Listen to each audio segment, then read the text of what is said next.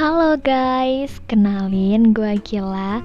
Di podcast gue nanti gue bakal banyak cerita ke kalian semua tentang apapun itu. Mau cerita susah, seneng, sedih, bahagia, atau apapun itu. Pokoknya aku mau sharing dan cerita bareng sama kalian.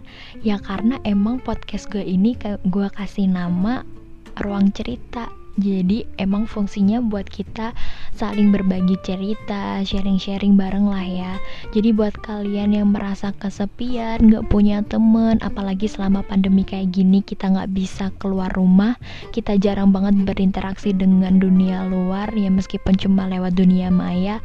Tapi gue berharap podcast gue ini bisa menemani kalian nantinya. So, jangan lupa stay tune dan bye-bye.